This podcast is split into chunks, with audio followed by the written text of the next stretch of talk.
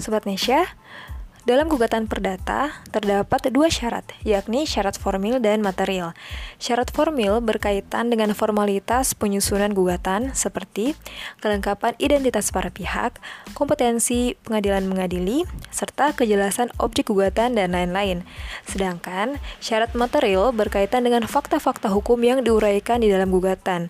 Penilaian berlandaskan kepada hukum pembuktian, sejauh mana dan sekuat apa bukti-bukti yang diajukan oleh penggugat untuk membuktikan dalil-dalil gugatannya. Contohnya, jika penggugat mendalilkan hak miliknya atas tanah dan bangunan, maka penggugat berkewajiban menghadirkan bukti surat dan atau saksi yang menyatakan hak miliknya itu.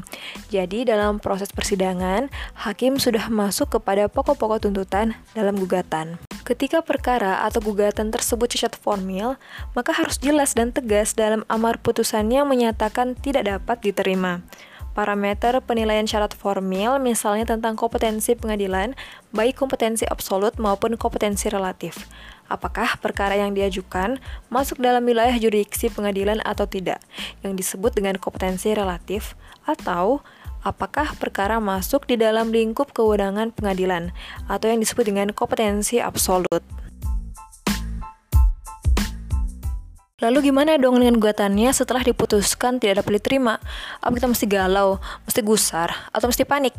Sobat Nesya, tenang aja, karena kita bisa lagi kok untuk mengajukan gugatan tersebut, tetapi harus diperbaiki terlebih dahulu. Sebab ketika perkara dinyatakan NO atau tidak dapat diterima, maka pokok perkara tidak dapat diperiksa karena gugatan tersebut sejak awal tidak memenuhi syarat formalitas penyusunan gugatan atau syarat formilnya tidak terpenuhi. Tadi kan kita udah membahas mengenai gugatan yang tidak dapat diterima. Lalu bagaimana dengan gugatan yang ditolak? Dalam buku hukum acara perdata halaman 812 dari M. Yahya Harahap menyebutkan bahwa bila penggugat dianggap tidak berhasil membuktikan dalil gugatannya, akibat hukum yang harus ditanggung atas kegagalan pembuktian dalil gugatannya adalah gugatan mesti ditolak seluruhnya.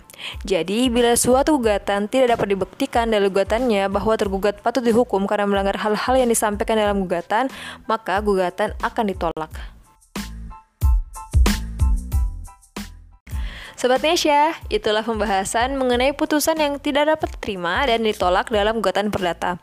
Kalau pembahasannya masih kurang lengkap dan jelas, atau Sobat Nesya mau memberikan saran, kritik, ataupun rekomendasi topik, isu dan hal lainnya, silahkan DM ke Instagram Hukum Nesya at hukumnesya.id. Jangan lupa ya untuk mendengarkan episode berikutnya dari Hukum Nesya. Sampai jumpa. Wassalamualaikum warahmatullahi wabarakatuh.